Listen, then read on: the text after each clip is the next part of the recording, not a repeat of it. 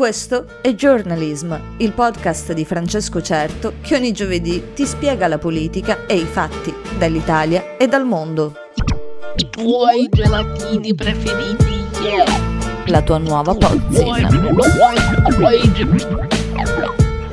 I tuoi gelatini preferiti. Questo paese, cioè l'Italia, è uno strano paese.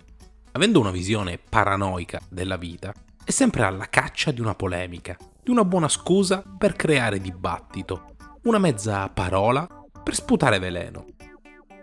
Il mondo resta vario e perciò di occasioni per finire a straparlare ne arrivano a iosa.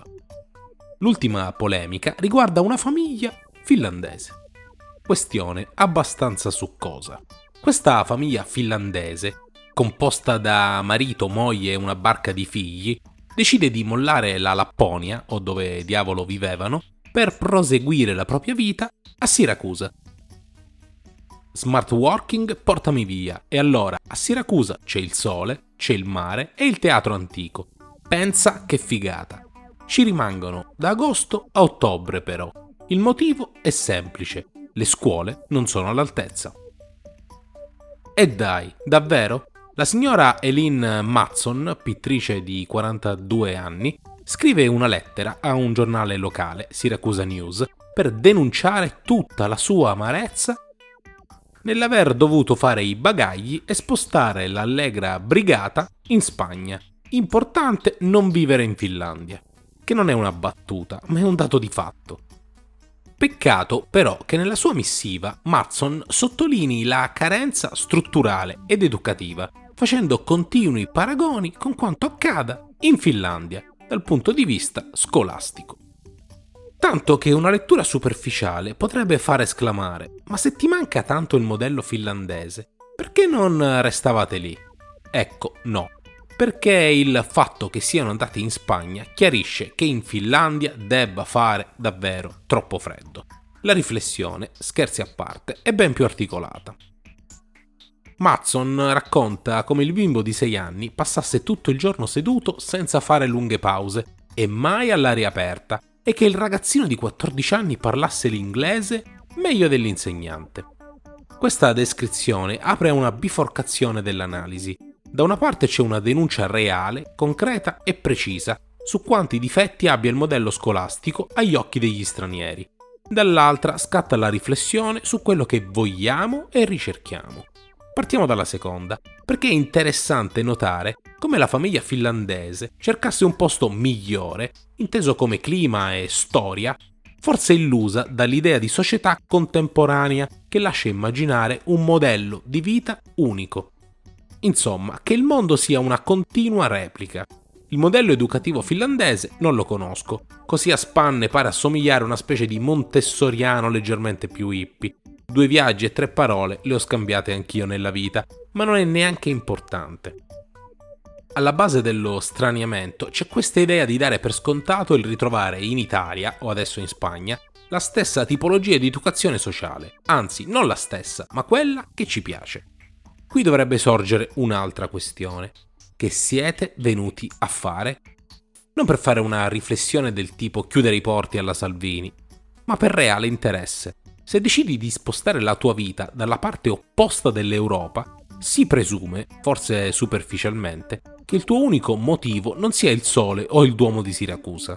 No, si presume che tu sia pronto a farti affascinare anche dal modello di vita, dallo stile di vita del paese che hai scelto.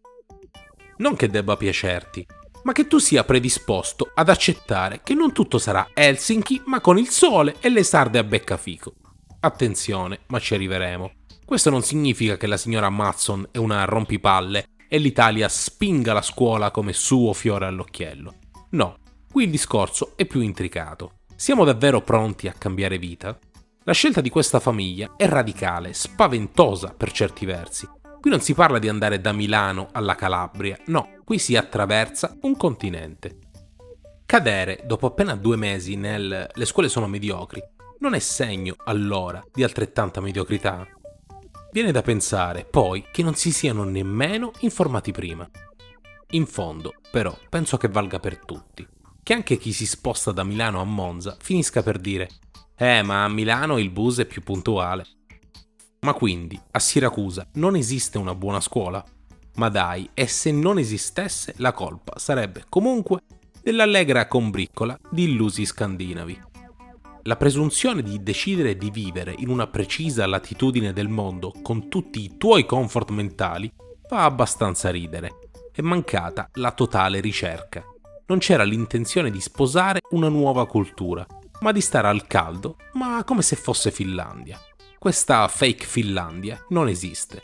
In Italia, ma anche a Siracusa, esistono scuole discrete e altre che fanno cacare. Altre sono eccellenze. Se l'interesse primario fosse stato socioculturale, lo saprebbero anche loro. Ovvio, la scuola italiana è un grosso problema. Io non la frequento da una ventina d'anni. Ogni tanto mi è capitato di parlare con qualcuno che fa il professore, ma dubito che sia cambiata in maniera così radicale. Eh sì, perché la scuola che ricordo io aveva bisogno di una sterzata netta, anzi di un'inversione a U in autostrada. La signora Matson vivrà pure nella sua Woodstock personale, ma non ho alcun dubbio che il figlio di quattordici anni potesse insegnare inglese alla classe, insegnante compreso. Come non ha torto nel dire che un bambino di sei anni non possa stare seduto per ore senza gridare in cortile. Che questa implosione di energia costringa gli insegnanti, loro sì, a gridare in maniera esasperata. È facile crederci perché sono cose che ricordo anch'io. Sì, anch'io che a scuola ci andavo nell'altro secolo. L'impatto della società alla notizia varia. Ci sono quelli che darebbero il ruolo di Presidente della Repubblica alla signora e quelli che la invitano ad andare a fanculo in Lapponia. La via di mezzo è complicata e comunque non sarebbe social, con i primi che credono che i secondi siano dei trogloditi e i secondi che i primi siano dei pezzi di merda che odiano la propria terra. Sì, facilmente indovinerete chi vota per chi. La diatriba diventa poi territoriale, e già perché, vabbè, la scuola che faceva cacare era a Siracusa, in Terronia. A Milano la Montessori la diamo al bar col cappuccio, per non parlare dei modelli pedagogici tedeschi a Torino, Bologna, Firenze e a Stocazzolandia. I terroni si incazzano, giustamente, e ti dicono che Stocazzolandia c'è pure in Sicilia o in Calabria e che il dottor Waldorf, per loro, è come un secondo padre. Intanto i finlandesi si sono dati e hanno preferito il caldo spagnolo a quello siciliano, ma sempre con la Finlandia dentro, perché la Finlandia è dentro di noi.